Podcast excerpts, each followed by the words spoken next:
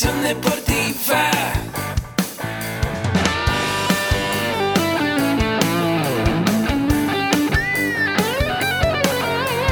Yo soy Ahmed. Somos guerreros. Hola, bienvenido a la Asociación Mexicana de Educación Deportiva. Soy el doctor David Lezama, presidente de AMED, y es para mí un gusto darte la bienvenida a estos podcasts. Este programa está diseñado para compartir contigo conocimientos de los temas que nos apasionan a todos los que amamos el físico-constructivismo y el fitness y queremos mantener un estilo de vida saludable. Hablaremos entonces de entrenamiento, de nutrición, de suplementación, de farmacología y de un tema que cada vez toma más importancia, el marketing deportivo digital. Tendremos como invitados una gran variedad de opiniones y profesiones, entrenadores, nutriólogos, profesores de AMED, químicos farmacobiólogos, médicos, preparadores físicos y desde luego deportistas.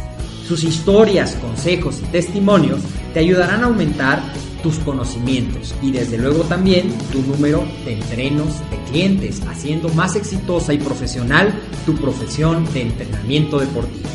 También aprenderás técnicas más eficaces del marketing que te ayudarán a monetizar esta profesión. Si quieres saber más de nosotros, visítanos en la casa virtual de la familia Med, www.amedweb.com. Muy buenos días amigos que aman y viven el deporte. Estoy muy feliz de que nos acompañen en un episodio más de este increíble podcast de AMED. Yo soy su amigo Arturo Macedo, licenciado en comunicación y soy parte de esta gran familia AMED. Te recuerdo que si quieres aprender más sobre nutrición, entrenamiento, desarrollo personal o emprendimiento deportivo, puedes visitar nuestra página oficial www.amedweb.com, donde estarás dentro de toda una gama de conocimientos que, que puedes encontrar en cursos, talleres y diplomados, los cuales son 100% en línea, así que tú tienes la oportunidad de estudiar cuando quieras y donde quieras. No lo pienses más y date una vuelta por nuestra página. ¿Y qué tal amigos? ¿Cómo les ha ido esta gran semana? Por fin estamos ya en Dominguito. Vamos a grabar este super podcast. Hay un tráfico brutal, yo lo sé, pero que la buena vibra siempre esté con ustedes.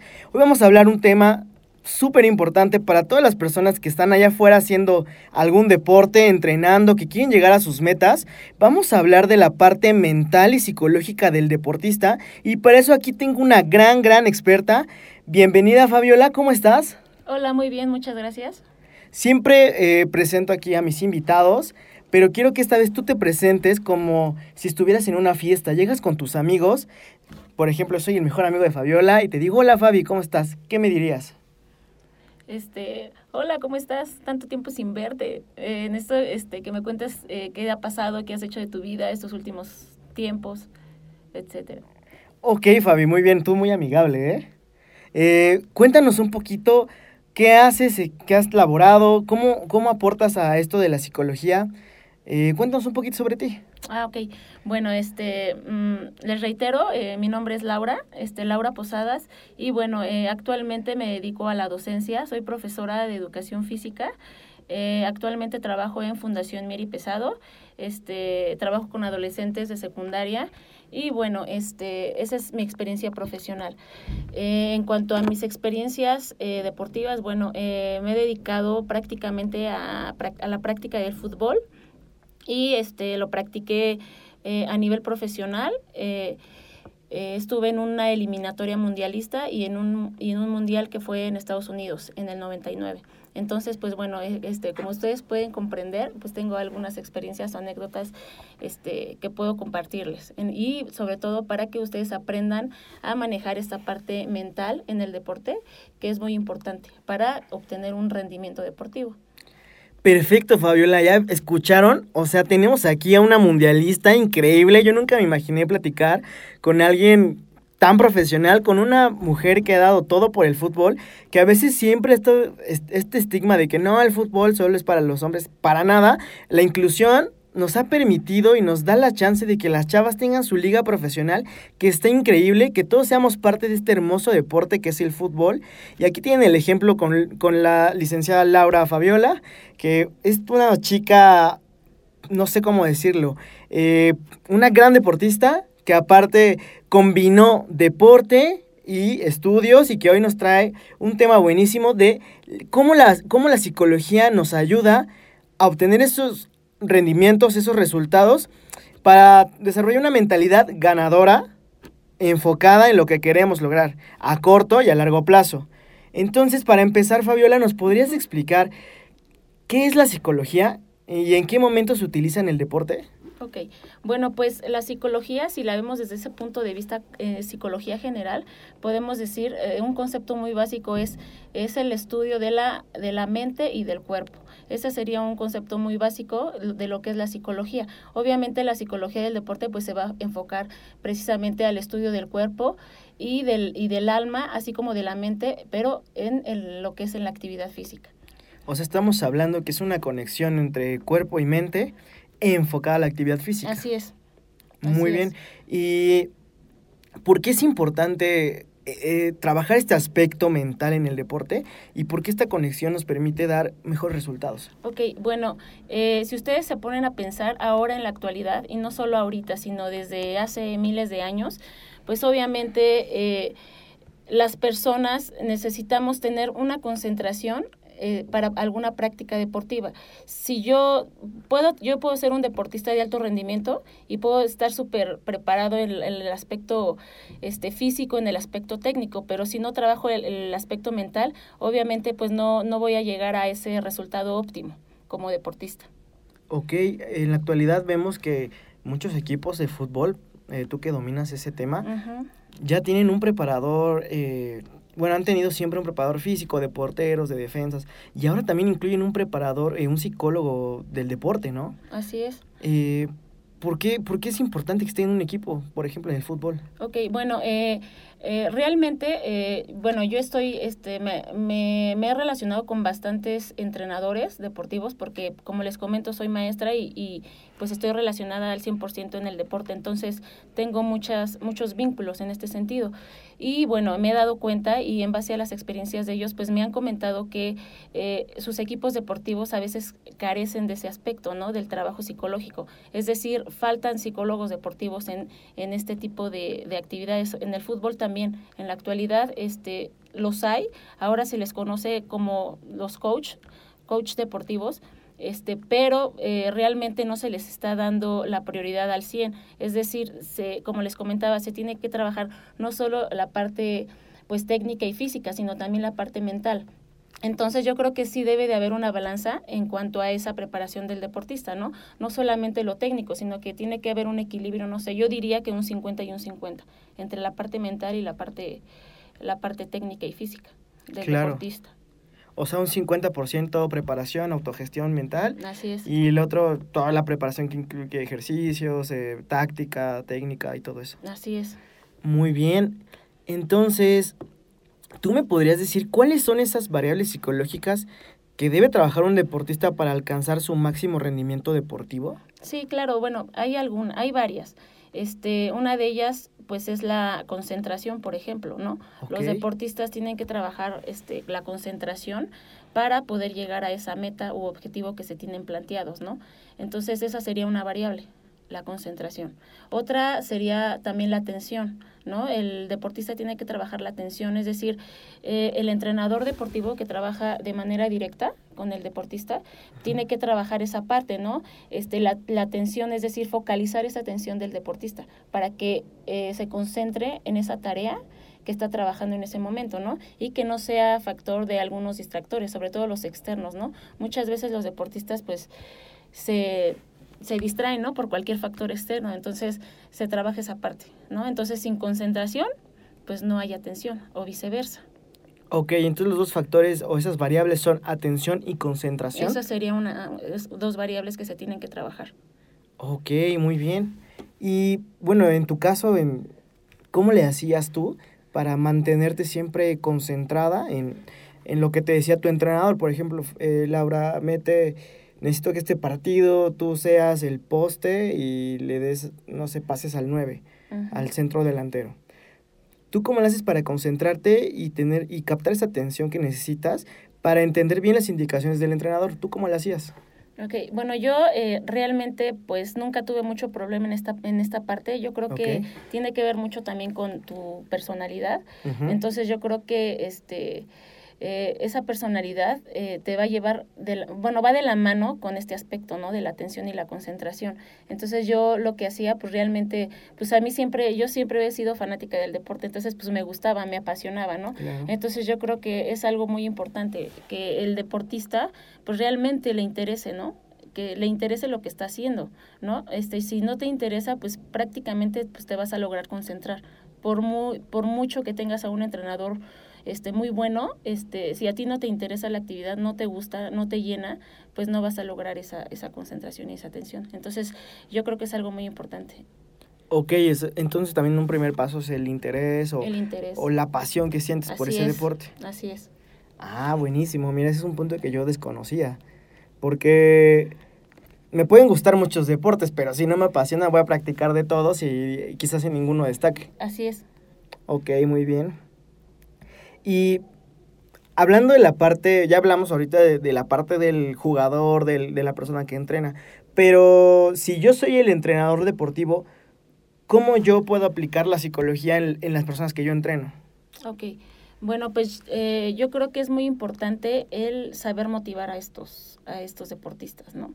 Sobre todo que obviamente eh, hay diferentes tipos de motivación, ¿no? Podemos hablar de la motivación pues, extrínseca, intrínseca, etcétera. Pero eh, obviamente pues eh, el deportista tiene que estar motivado, siempre. Entonces eso, eso va a depender de él, ¿no? Prácticamente. Y por otro lado, pues también este la forma en cómo yo voy a motivar al deportista, ¿no? Si yo no si yo no logro es, esa parte de, eh, de aprender o tratar de motivarlo, eh, por mucho que, que le diga o le dé indicaciones, esta persona no lo va a hacer. Entonces yo creo que como entrenador sí tenemos que tener varias estrategias para con ellos, ¿no? Para que ellos este, realmente logren ese desempeño que nosotros estamos pidiendo, ¿no? Entonces sí es más que nada el utilizar a lo mejor refuerzos positivos con ellos para que ellos este, sepan que, bueno, si yo voy a lograr, no sé, eh, a lo mejor un resultado óptimo en alguna competencia, pues qué refuerzo voy a, a- a tener o- al- este, en base a ello, ¿no? Entonces yo creo que es, eh, es, una, es una estrategia que como entrenador puedo, puedo yo tener con ellos. La- los incentivos o refuerzos positivos sobre todo, que sean positivos. Ok, ¿cuál usarías tú? ¿Un refuerzo positivo? ¿Qué puede ser? Bueno, eh, si hablamos, eh, nos tenemos que ubicar porque, di- digo, en el ámbito del deporte, pues eh, hay varios ámbitos de inserción, ¿no? Por Ok. ejemplo, está el deporte inicial, el deporte escolar, el deporte de, alta, de alto rendimiento, de élite, etcétera, ¿no? Entonces, hay diferentes ámbitos de inserción. Si hablamos del alto rendimiento, pues yo creo que aquí la mayor gratificación, pues es el aspecto económico, ¿no? Este, Ah, ¿qué, qué voy a gen- O sea, yo, at- atleta de alto rendimiento, pues obviamente si gano un, este, en los Juegos Olímpicos una medalla, pues obviamente mi gratificación económica va a ser pues aún mayor. Estamos hablando de un refuerzo positivo. Ah, ok. Refuerzo positivo, estamos diciendo que es si yo gano algo, recibo algo a cambio, además de, de obviamente, de independientemente del trofeo de la medalla. Puede es. ser un, como tú dices, un, un premio económico. Así es, En el caso de futbolistas que se les da igual dinero, un auto, un reloj, cosas así. así es. Esos son refuerzos positivos. Ah, muy bien. Ahora, si hablamos de, por ejemplo, del deporte este inicial o escolar, pues hay un refuerzo positivo que yo utilizo mucho con mis alumnos, por ejemplo, es, es por ejemplo, el reconocimiento, ¿no? Ok. Este, yo en ese momento si ejecutan algún ejercicio bien y a lo mejor la actitud es positiva de ellos, pues yo en ese momento pues hago ese reconocimiento, ¿no? Y no lo hago solo a él, sino en general al grupo para que él pues realmente se sienta motivado y digan, ay, pues sí me reconoció ese esfuerzo que yo hice. Entonces sería otra estrategia. Claro, a los pequeñines siempre les gusta que les digan, bien hecho. Tú puedes eh, claro. eh, eh, utilizar palabras así, ¿no? Eh, positivas con ellos. Sí, es un aspecto importante, que me gusta que toques ese punto porque ah, sí hay niños que, que les gusta el deporte, pero a veces no saben qué deporte escoger, eh, qué hacer, cómo hacerlo bien, o les falta es, esa, esa preparación, esa planeación para que sus papis también los apoyen y les digan, ay, me gusta el karate, papá, ok, vamos a ir al karate. Me gusta el foot, ok, vamos a ir al foot, pero vas a hacer esto y quiero que también este, le eches ganas a la escuela. Entonces es como una combinación también. Sí, y es algo bien este, importante eso que acabas de tomar porque eh, obviamente de, de niños pues todo queremos hacer, todo queremos practicar, Sí. pero realmente tenemos que pues ver en, en qué somos buenos, ¿no? En dónde vamos a destacar más. Entonces, pues es, ese es un, también un trabajo que tenemos nosotros como maestros, el saber orientar a los, a los alumnos hacia qué disciplina, ¿no? En donde van a rendir mejor, obviamente, en base a sus aptitudes que ellos tengan. Claro, y eso también es parte de analizarlo y ver qué, qué es bueno y mejorar todavía más esa parte. Así es. Perfecto, Lau. Entonces, nos- hace rato nos hablaste de eh, motivación intrínseca y extrínseca. Eh, alguna de ellas, por la palabra, yo imagino que es un factor externo y otro un factor interno. Así es. ¿Cuáles serían los factores externos o ajenos que, que influyen en la mentalidad del deportista? Ok, bueno, eh, yo creo que algo este súper importante es el núcleo familiar. Por ejemplo, la- los padres de familia, ¿no? Ajá. Los amigos, es, las personas cercanas a mí, ¿no? Entonces, ese sería un factor externo que va a involucrarse o va a este, intervenir de manera directa en el deportista, ¿no?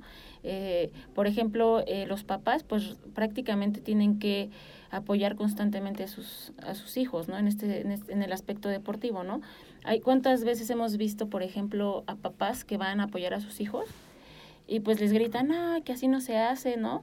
Entonces Sí. son, son realmente pues son, son cosas que a lo mejor no son de la mejor manera, ¿no? Entonces el apoyo del padre de familia pues tiene que ser este de manera positiva, ¿me explico? Por eso es, es lo que comentaba anteriormente, ¿no? Sobre esos refuerzos positivos. Entonces, este, yo creo que la familia es algo, es un factor externo que va a este, incidir de manera directa en el deportista. Y además de la familia, ¿cuál otro? Y bueno, eh, la familia, como te comento, los amigos, ¿no? Este, a veces también los, este, en el aspecto, por ejemplo, en los adolescentes, que, que ya pues tienen novia y demás, pues también, ¿no? Hay veces que el aspecto emocional también este, te va a afectar, ¿no? En esta parte, ¿no? Si estoy mal con mi novia, Claro. pues obviamente no voy a rendir, ¿no? Porque mi concentración no va a estar de lleno en ese momento. Entonces, yo creo que son este, aspectos externos que van a influir. Muy bien. Y en cuanto a los aspectos internos, ¿qué me podrías decir? Ok, eh, hablando de aspectos internos, yo creo que eh, lo importante es el, por ejemplo, eh, la tolerancia a la frustración, ¿no? Yo creo que muchas veces eh, no sabemos manejar esa parte, nos frustramos por cualquier cosa, entonces tenemos que aprender a ser tolerantes, ¿no? A aprender a que a escuchar eh, un no como respuesta, ¿no? Muchas veces, por ejemplo, yo lo veo con mis alumnos, ¿no? Este me dicen que quieren, no sé, que se quieren ir a correr o hacer otra cosa que no es la- lo que estamos haciendo en ese momento y pues obviamente hay un no de mi parte, ¿no? Entonces les cuesta mucho trabajo el aceptar ese no y obviamente pues este, las consecuencias pues van a ser, no sé, a lo mejor la ira, este, la agresividad, ¿no? Este, pueden llegar, a, de hecho, a, a mostrar agresividad en ese sentido. Entonces, eh, yo creo que ese es un factor interno, puede ser un factor interno. La tolerancia a la frustración. Ok. En, en ese aspecto hablamos de un manejo o gestión de, de emociones de parte de cada uno de nosotros. Una, una, ti- una especie de autoconocimiento y autogestión. Sí, de hecho, este, realmente, pues ahorita eh, en lo que es el, el aspecto educativo, este, estamos trabajando mucho, ¿no? La SEP, de hecho, ahorita lo que dice es que se trabaje mucho la, el manejo de las emociones de los alumnos, ¿no? De hecho, hay asignaturas que llevan, que es manejo de emociones, precisamente para que ellos aprendan a, a regularse, ¿no? Aprendan a, a controlar esas emociones de- y sobre todo canalizarlas, que las aprendan a canalizar de manera positiva. Claro, si yo me pongo eh, en este sentido que tú me dices de la ira, de la frustración, si yo la canalizo como a toda esa ira, sacarla en la competencia, y no hablo de lastimar, al contrario, sino de, de rendir más, puede aplicar esta canalización de la energía, de la ira. Claro que sí. O sea, puede, puedes, puede surgir de manera positiva o, o manera negativa, ¿no? Y eso va a ser en base a, a tu carácter, ¿no? A- volvemos a lo mismo, a la personalidad que tú tengas, ¿no? Hacia con los demás. Bueno, entonces, ya que hablamos de esta tolerancia a la frustración, en tu experiencia, ¿cuáles son las principales barreras mentales de un deportista? Bueno, eh, las barreras mentales para mí, yo creo que las más importantes y que creo que están muy ahorita muy presentes en los deportistas, eh, yo creo que es la autoconfianza. Muchas veces este, se carece de eso, carecen mucho de la, de la autoconfianza en sí. Y este, sobre todo, pues yo creo que también tiene que ver mucho la motivación, la, la motivación que tú tengas, ¿no? Entonces, si tú no tienes motivación, pues, o sea, la motivación te mueve, ¿no? Entonces, si tú no, si tú no eres capaz de motivarte a ti mismo, entonces no, nada te va a mover. Entonces, yo creo que esas para mí son las, eh, los aspectos más importantes, ¿no? La, la motivación y la autoconfianza que tú tengas, tu autoestima. Claro, y yo siempre pongo de ejemplo a, a CR7 con, con la autoconfianza y la automotivación que esta, siempre digo en todas las clases en las que yo he participado, eh, que le preguntan quién es mejor Messi o tú y dicen mi cabeza soy yo. Entonces, eso habla de que él siempre se automotiva, él autoconfía y, y todo eso lo refleja con goles, porque no veo a nadie que haga más goles que él. Entonces, me parece un aspecto muy importante en lo que trabaja este futbolista. Sí, claro. Hay bastantes deportistas que, que trabajan esto, ¿no? Esto de la fortaleza mental. Hay muchos ejemplos, ¿no? Y, y, por ejemplo, yo puedo decirte de lo que es Rafael Nadal, por ejemplo. Claro. Eh, su fortaleza mental es impresionante, ¿no? A él no le interesa el resultado, ¿no? A lo mejor a, todos los deportistas dicen, yo quiero ganar, ¿no? Y estoy enfocado en ganar y, y no saben muchas veces perder. Este, Rafael Nadal es, es lo contrario, ¿no? Él es un deportista que no le interesa este, lo que va a pasar, ¿no? O sea, él simplemente disfruta, este, vive al 100% lo que está haciendo en ese momento, ¿no? Sin importar lo que vaya a pasar. O sea, él vive el, el presente y bueno, si llega a perder y a lo mejor su resultado no es el óptimo, eh, mm, no le afecta psicológicamente, mentalmente. O sea, él está muy preparado psicológicamente. Entonces es un ejemplo a Y seguir. sí, sí, se nota en sus juegos. eh, para nuestros escuchas, si no conocen a Rafael Nadal, es un gran tenista eh, que siempre ha estado compitiendo mano a mano con el de mejor de todos los tiempos que se llama Roger Federer. Y Rafael Nadal también llegó a superarlo en varias etapas de su carrera. Sí, así es. Entonces, este, pues es un ejemplo de fortaleza mental, ¿no? Hay que trabajar esa parte, eh, porque pues también podemos encontrar eh, pues la otra, el otro, el otro lado de la moneda, ¿no? Si yo no sé, si yo no aprendo a trabajar todas estas variables eh, de concentración, de motivación, este, de controlar mi carácter, mi temperamento, etcétera, pues obviamente, este, igual, ¿no? Tenemos muchos ejemplos de deportistas que eh, muestran lo contrario, ¿no? No saben controlar esa ira, ese ego y, y pues resulta que hasta hasta los expulsan, ¿no? Por ejemplo, en un partido de fútbol, ¿no? Te expulsan y ya te perdiste la final, la semifinal, ¿no? Y demás. Entonces, este, es todo por una por un simple berrinche en ese momento, ¿no? Entonces, sí hay que aprender a trabajar toda esta parte. Tienes toda la razón. Entonces, chavos, los que nos están escuchando, si van a competir y si tienen algún torneo, sesión cerca, pónganle muchas ganas a esa parte mental, concéntrense y co- canalicen, como dice la, la licenciada Laura, eh, esa ira o lo que tengan, canalícenlo en, en el hambre de ganar y de, y de hacer eh, una buena competencia, igual como dijiste hace rato, aprender a perder si es que no ganamos, pero lo, o sea, ponerle todas las ganas y confiar en, en lo que pueden hacer y en sus capacidades. Así es. Y bueno, eh, hablamos hace rato de las áreas a desarrollar eh, en el deportista con base en la psicología. Hay una, hay una fase que a mí me interesa mucho, que es esta parte terapéutica de la psicología deportiva. ¿Qué nos podrías explicar tú de esa, digamos, sí, terapia, parte terapéutica de la psicología en el deportista? Ok, bueno, eh, aquí estos, los especialistas que se dedican a, a esta área de la terapéutica, Ajá. pues prácticamente este tratan al, a lo que es el pas- al, al deportista lo tratan como paciente prácticamente. Entonces eh, no lo van a tomar no lo van a, este, a etiquetar en ese momento como como es el deportista no del equipo de Real Madrid por ejemplo. Sí. o sea es un paciente más y van a tratar de este de aplicar técnicas o estrategias para que este de manera de terapia, o sea, de eh, como su nombre lo dice, es, es a través de la terapia van a fortalecer un, esa área que necesita mejorar el deportista, ¿no? Ok. Entonces, este, es todo es en base a las terapias, este, a las técnicas que utilice cada psicólogo, ¿no? Todos los Ah, ok. psicólogos este, eh, tratan diferentes tipos de estrategias para abordar al- a lo que es el deportista, ¿no?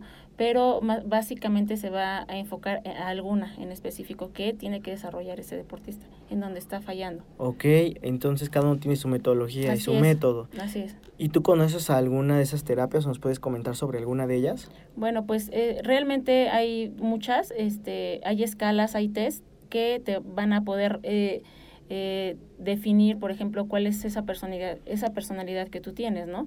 Y cómo puedes manejar esa, esa, es- esa ansiedad o ese estrés. Entonces ya habrá las, la- en base a los resultados, pues ya es como el psicólogo va a abordar este, pues esas estrategias para que tú mejores en esa área. Ok, muy bien.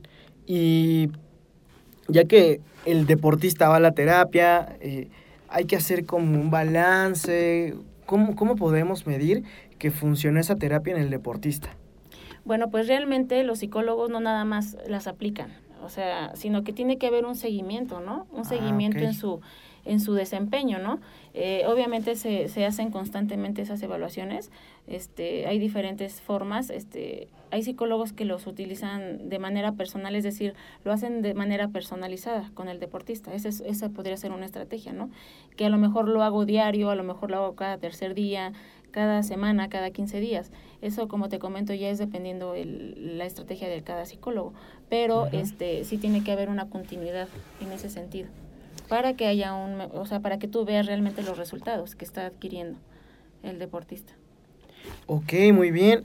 Y bueno, desde tu punto de vista, ya que está en la terapia ese deportista de que se le dio seguimiento, ¿crees que el deportista, el culturista, aquel que entrena, que hace deporte, necesita desarrollar hábitos o acciones que le permitan llegar a sus objetivos? ¿O qué hábitos o qué acciones puede él desarrollar para por fin tener ese rendimiento óptimo o lo que necesita en su carrera?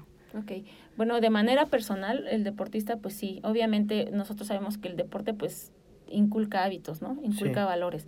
Entonces, pues esos hábitos, eh, hay varios. eh, uno de los hábitos importantes es la constancia, yo creo, la constancia y la, la disciplina en el deportista, ¿no? Si esta persona no es constante en lo que está haciendo, obviamente va a llegar a, a ese, a ese nivel que él, que él quiere llegar. Entonces es importante eh, la disciplina, la constancia serían hábitos que tiene que trabajar. Otro aspecto también importante, pues es que realmente, eh, si estamos hablando de un, pro- de un eh, deportista de alto rendimiento, es importante que tengan ese descanso necesario, porque están, se les exige mucho en el aspecto mental y en el aspecto físico. Entonces, hay que darles ese descanso que necesitan, este, y sobre todo, pues que ahí tengan una buena alimentación, este, y una buena hidratación para que puedan rendir más, aún más. Muy bien. Y además de las de estos hábitos, eh, el bueno, el deporte desarrolla ciertas habilidades mentales, ¿no? Así es. ¿Nos podrías decir qué habilidades mentales puede trabajar el psicólogo deportivo o esta o este coach, como tú dijiste hace rato? Sí, claro, este, bueno, eh, unas de ellas, pues, es, por ejemplo, el liderazgo. El liderazgo eh, no solamente lo tiene que tener, ¿Sí? ajá, el liderazgo no solamente lo tiene que tener, por ejemplo, el, el, el deportista o el entrenador, etcétera, ¿no? Sí. Es, es, un- es una capacidad que yo debo de poseer, ¿no? Y, como, y como deportista también lo tengo que tener para saber manejar las diferentes situaciones en las que yo esté. Entonces, esa sería otra parte, ¿no?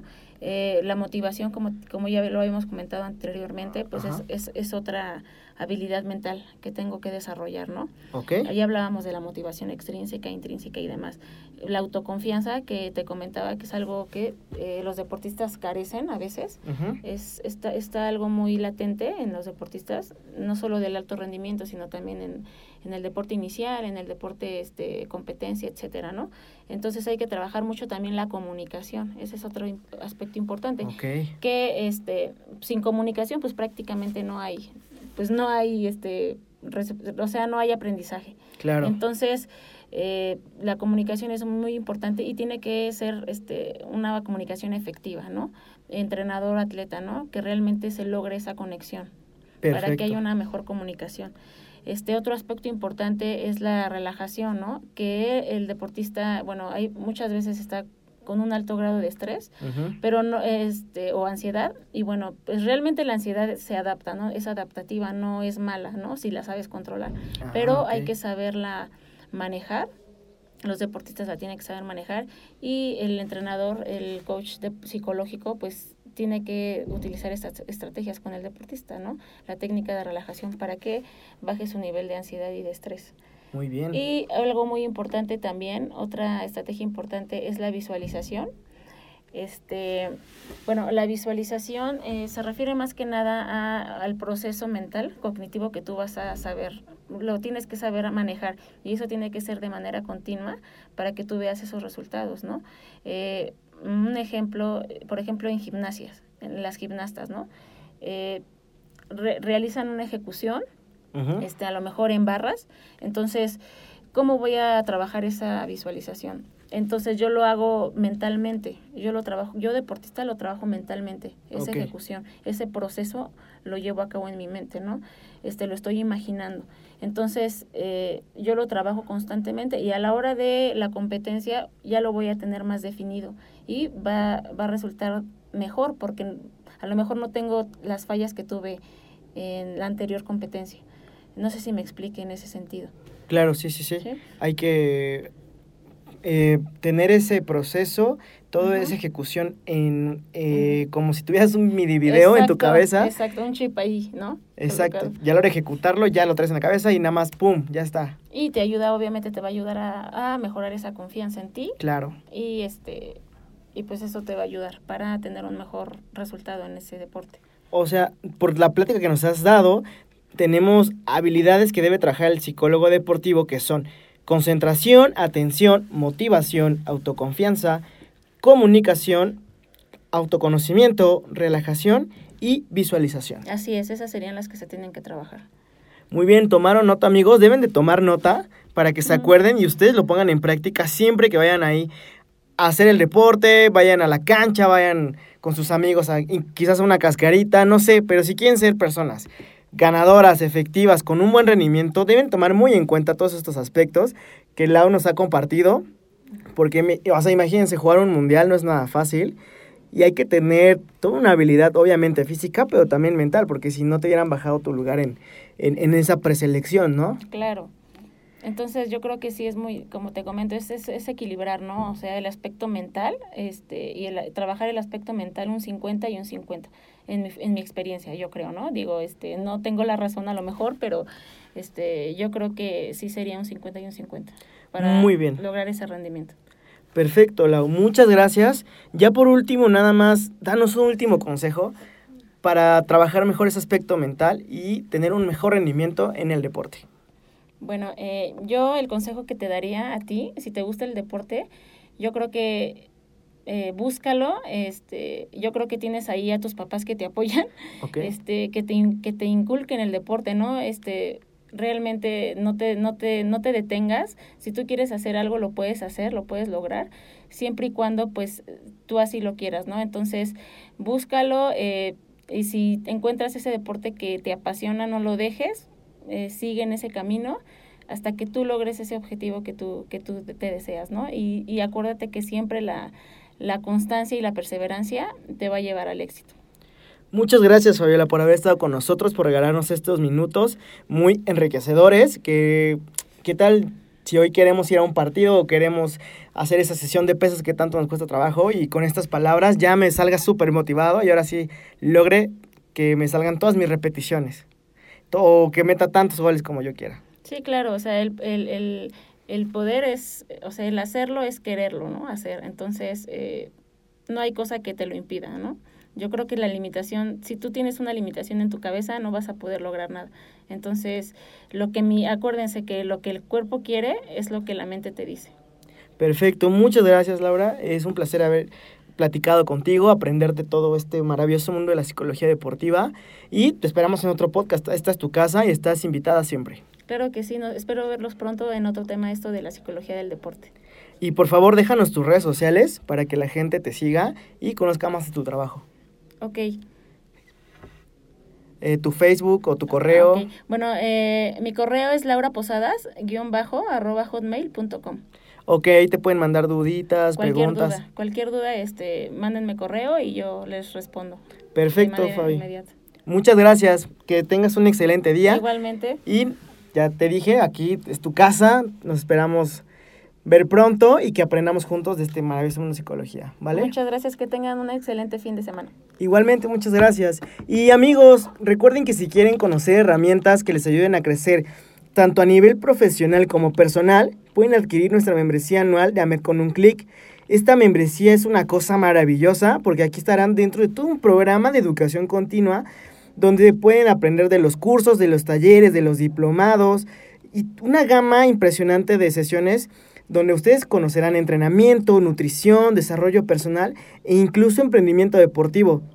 Así que si quieren crecer como deportistas, como profesionales y como personas, métanse un ratito, naveguen y conozcan a Med con un clic. De verdad no se van a arrepentir, les va a encantar y estoy seguro les va a servir mucho en su vida diaria. Antes de despedirnos, te pido nos dejes 5 estrellas de valoración y un comentario. Esto para que otras personas como tú tengan información de calidad, nos conozcan y sean parte de esta gran familia llamada Med. Si tienes alguna duda o comentario, puedes mandar eh, a mi correo comunicación medweb.com cualquier preguntita, no te preocupes, yo la respondo. Y te agradezco este maravilloso y valioso tiempo. Te espero en nuestro próximo programa. Y recuerda, yo soy Ahmed.